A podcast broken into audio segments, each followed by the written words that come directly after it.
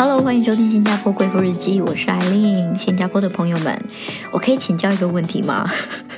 就是啊，为什么新加坡的驾驶们这么喜欢按喇叭？我当然不是说全部，只是说，因为我们来新加坡三个多月，这三个多月我们在路上开车的经验，不管是自身的经验还是看别人，就是会觉得这个喇叭来的很急很快。好比说，有时候我看那个计程车让客人下车，也不是在什么重要干道，也不是在什么危险路口，就是正常下车的路边，就顶多十秒钟吧。可是。才一下下，那个车才刚停，那个客人可能才刚开门，脚都还没落地，后面的车就扒了。我就想说，这样也不能等吗？然后我们自己的经验是，像我们刚刚回来的路上啊，因为我不会开车，所以我形容的会比较拙劣。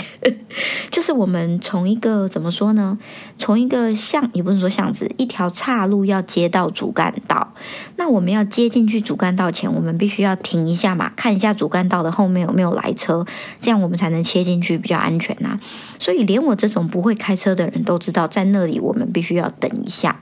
可是我们才等那么一下，真的是我头都还没有往后照镜看吧，后面那台车就扒我们呢。我就想说。到底有什么好扒的？这里本来我就要停啊，这里我不能直接就这样切进去主干道，因为很危险呐。然后等我们准备要切进去的时候，后面那台车就很快速的超车超过我们。我就想说，有这么急吗？因为这真的是蛮没必要的喇叭。然后更不用说，我们常在路上就是看到可能。红灯转绿灯，那台车可能没有立刻，真的是没有立刻发动，后面的车就扒了。因为呢，我从香港搬过来，香港是一个很紧凑、呃步调很忙、很快速的地方。可是，even 我在香港，我搭车的经验，我都没有感觉到，嗯，路上的喇叭声会来的这么急忙。新加坡有一个非常好的习惯，就是车子会礼让行人。哇，这一点我真的是在台湾、香港都没有受过的恩宠。所以我在新加坡过马路啊，尤其是牵小孩，我就会特别安心，因为我知道我甚至不用等车子远远看到我要过，它就会放慢速度了。所以我每次过马路，我都会忍不住对那个驾驶点个头示意，或者是挥个手，就是真的很感谢你。但是呢。当我坐车的时候，又感觉到车子对车子是如此的不能包容吗？但是对行人又特别好，所以我就在想，会不会新加坡的路上驾驶们有什么有什么开车的规则是你们不喜欢的，或者你们不会做的？所以当别人做了，你们就没有办法忍受，你们就要扒一下。所以拜托新加坡的朋友们，可以告诉我，我很想知道这一点，因为有时候我真的是被扒的有点莫名其妙，而且。扒的当下，你都会歘一下，你知道怎么了？我是不是怎么了？诶，发现没有，那你到底扒我是什么意思？这样子，请大家留言给我。好，今天呢要聊的呢，稍微有一点啊走心了。为什么？因为我感觉哦，我那天真的为了这件事情在车上讲一讲就大哭了起来。那天我们一家人呢去吃饭，然后我们就去 East Coast 这边的一个大排档吃饭。那我就带鸡排呢去排队。我们先排这一摊呢，是卖鸡翅的。然后呢，排到卖鸡翅的时候呢，呃，他他还要点餐，这样他帮我叫，他就自己说我要四根鸡翅，这样，然后付完钱他很开心。但是我怕来不及，我就说鸡排，你可以在这边帮妈妈等鸡翅，然后妈妈就在隔壁排队买另外一个东西，你看得到我的。他就说好，没问题，没问题，妈妈你快去。所以他就把我推到旁边去，我去排队了。然后我去排队的时候，我就看着他，他真的是很认真的看着那个卖鸡翅的阿姨有没有帮他准备好他的鸡翅，然后他很殷殷期盼的阿姨把她的鸡翅拿给他，他就可以帮妈妈完成这个小任务。可是那个阿姨啊，又担心小朋友拿会烫到手，所以那阿姨就跟我交汇了一个眼神，然后我就跟他。比个手势，就是说没关系，这样子让他拿。但是阿姨还是担心，所以阿姨没有让他拿鸡排，就在那里一直看着那个鸡翅，然后又想说阿姨为什么不给他？又看看我。但是我感动的是，我远远就看着他小小的身影啊，我就想说 时间怎么过这么快？因为他不是才小小的在我的怀里嘛，我都记得他生出来的时候，然后那个时候我坐在床边喂奶，那个时候喂奶的时候就想说。哇！我两只手臂怎么一环抱就能把他抱在身体里，紧紧满满的。可是现在的他已经这么高了，远远的看，如果我他不是我儿子的话，远远看这就是一个小男孩，就是一个你知道，也不能亭亭玉立是讲小女孩的，怎么说呢？就是一个小男孩，然后你就觉得哇，虽然说带小孩的每一分每一秒每一天都很煎熬，都很累，可是当你回头看，又发现时间怎么都怎么会过得这么快？然后我就忍不住有点感慨，然后我就跟我老公讲，然后我才讲到一下下，我才说我看到他在那边帮我等鸡翅的样子，然后我就大哭了。我觉得我哭是因为。首先，我感慨时间过这么快。再来就是，我真的忘了这四年的过程了。因为你每天都这么怎么说，像打仗似的在过每一天，照顾孩子。如果我没有照相的话，我真的会忘记那些过程，那些细微的过程，他成长的过程，那些回忆。所以我很感谢说，现在有手机这个东西，可以帮我们把回忆这么快的捕捉下来，而且存下来，让你随时想翻阅。然后另一方面呢，我又觉得说啊，我好舍不得。我最常被问到的一个问题就是，你会不会偏心两个孩子？我的答案永远都是不会，因为我真的真的，甚至在还没有怀第二胎前，我就跟自己说，我不能当一个偏心的妈妈，我给他们的爱一定要一样多，然后我一定要公平。所以说呢。那个时候，英雄出生的时候，我都会跟来探访的朋友说：“你们一来不要马上去看弟弟哦，你们要先跟哥哥打招呼，再去看弟弟。因为弟弟那个时候还是婴儿，其实他不懂这些嘛。可是哥哥那个时候已经可以意识到大家的重心跟关爱在哪里了，所以我不想让他感觉说有了弟弟，大家对我的关注就少了。然后像他们现在大了，如果……弟弟在我身上撒娇的时候，我虽然一手抱着弟弟，但是我另外一只手一定会把哥哥一起揽过来。然后一样的，如果哥哥在我身上撒娇，另外一只手我也会想要抱弟弟。我就是想让他们知道，说妈妈没有偏心，妈妈爱你们一样多。我也不会觉得说哥哥一定要让弟弟，反倒是我觉得弟弟要尊重哥哥，这是正常的。可是哥哥不一定要让弟弟，如果弟弟错的话，也是要教训弟弟这样子。但是，但是，虽然我爱他们两个一样多，但我不会演的，必须承认一件事情，就是我对鸡排有一种特殊的情感。那种情感是我跟鸡排才有，因为他是我第一个孩子。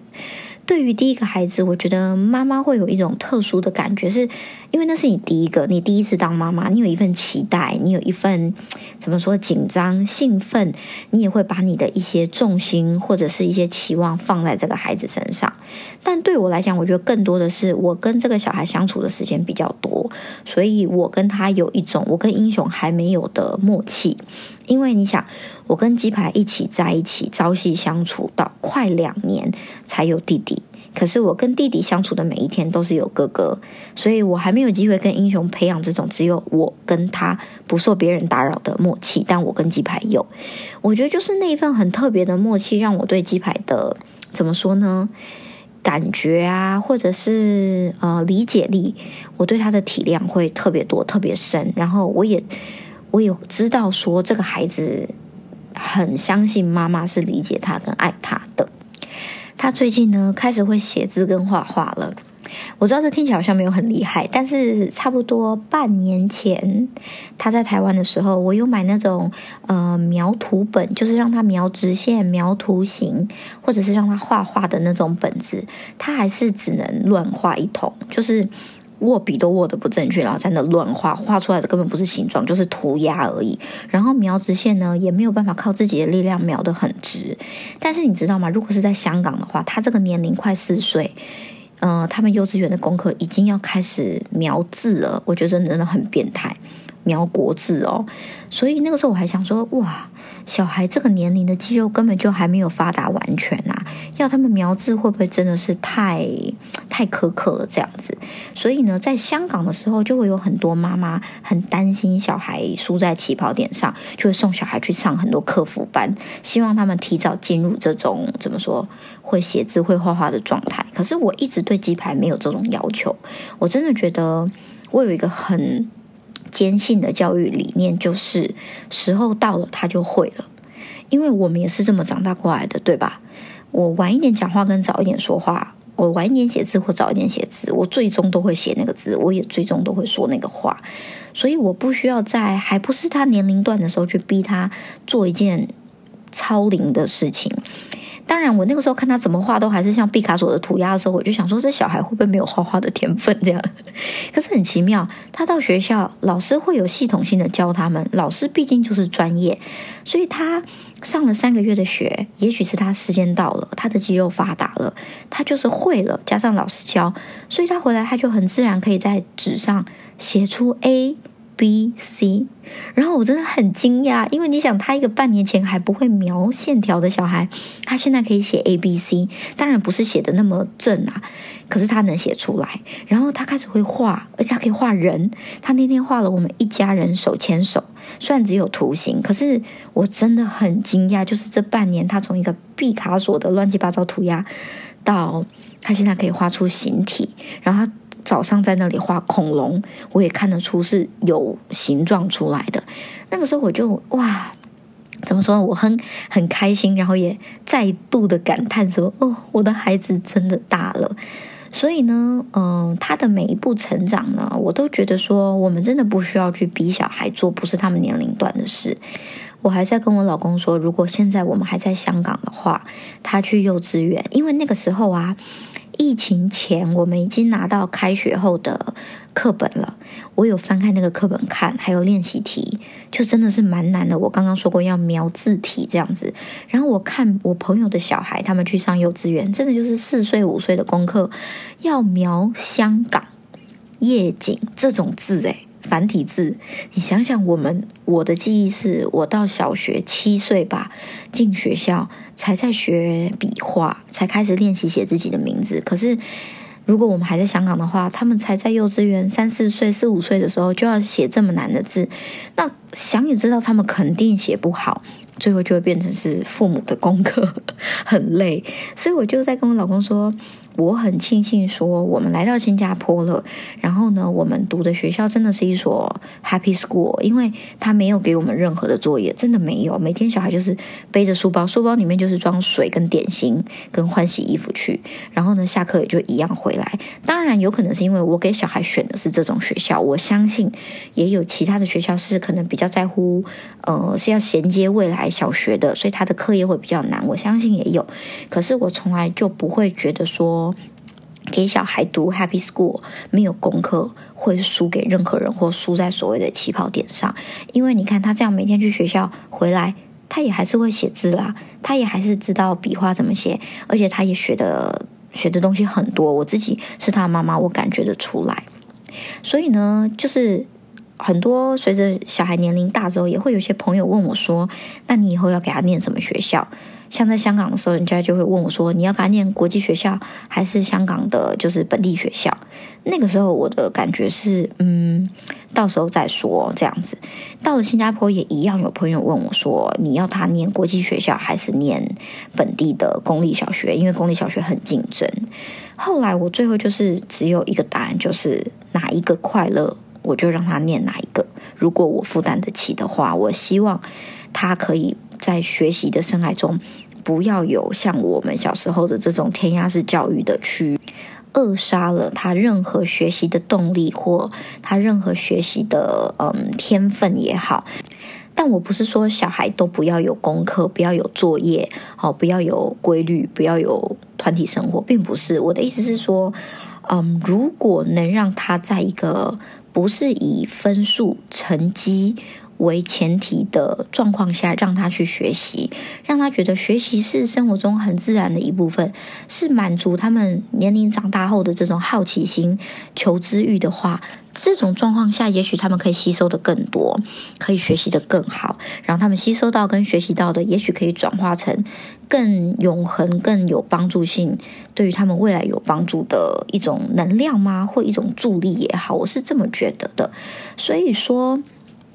所以真的很多，不管是朋友还是说，也有网友来咨询我说：“哎，怎么办？我现在遇到我小孩要念小学的阶段，我不知道怎么帮他选学校，或者，哎，我在香港，我不知道给小孩选什么幼稚园。”我都会觉得说，嗯，如果可以的话，好了，我会觉得教育很重要，但是，但是一个小孩的人格养成跟家庭教育更重要，因为你想想，我们自己是这么长大的。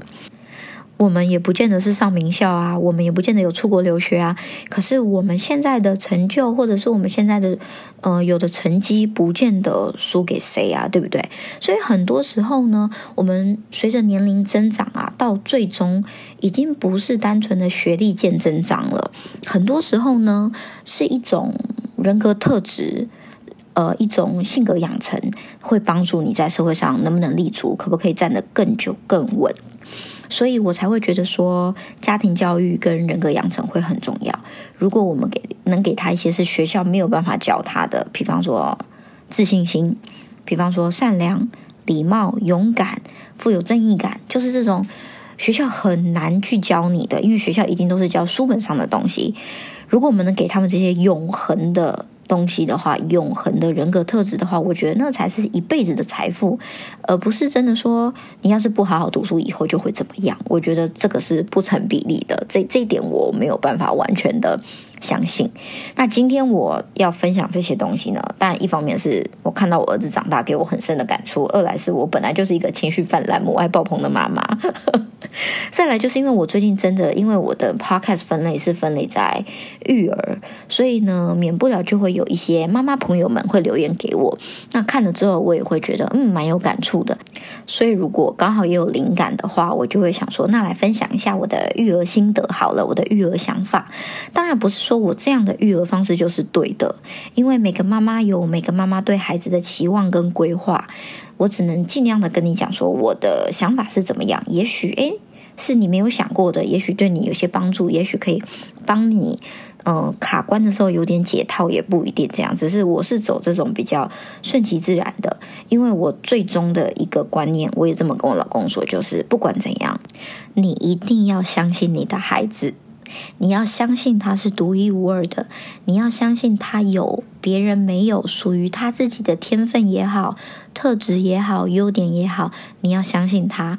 我知道现在这个社会有很多的呃声音或眼光会影响你在教育上面的想法，但是不要被世俗的眼光盖掉了你看你孩子的眼光，因为在他们的眼里，你就是他的。唯一他的爱，他的靠山，所以不管怎样，你一定要相信他，支持他。没有什么比父母的支持来的更重要了，我这么觉得的。好，希望能给你们一些正正能量、正面的这种支持。好，说到这，如果你有什么心得或者想跟我说的话的话，都欢迎欢迎去我的 IG 留言，艾令下划线 speaking，或者是写 email 给我。Mommy in Singapore at gmail dot com。最后呢，如果是妈妈们，可以支持我一下，去我的母婴粉丝团母母 留个言，按个赞，然后加入我们的讨论，我都会觉得非常的开心。如果看到多一个人按赞或多一个人留言，那么新加坡贵妇日记，下次见喽，拜拜。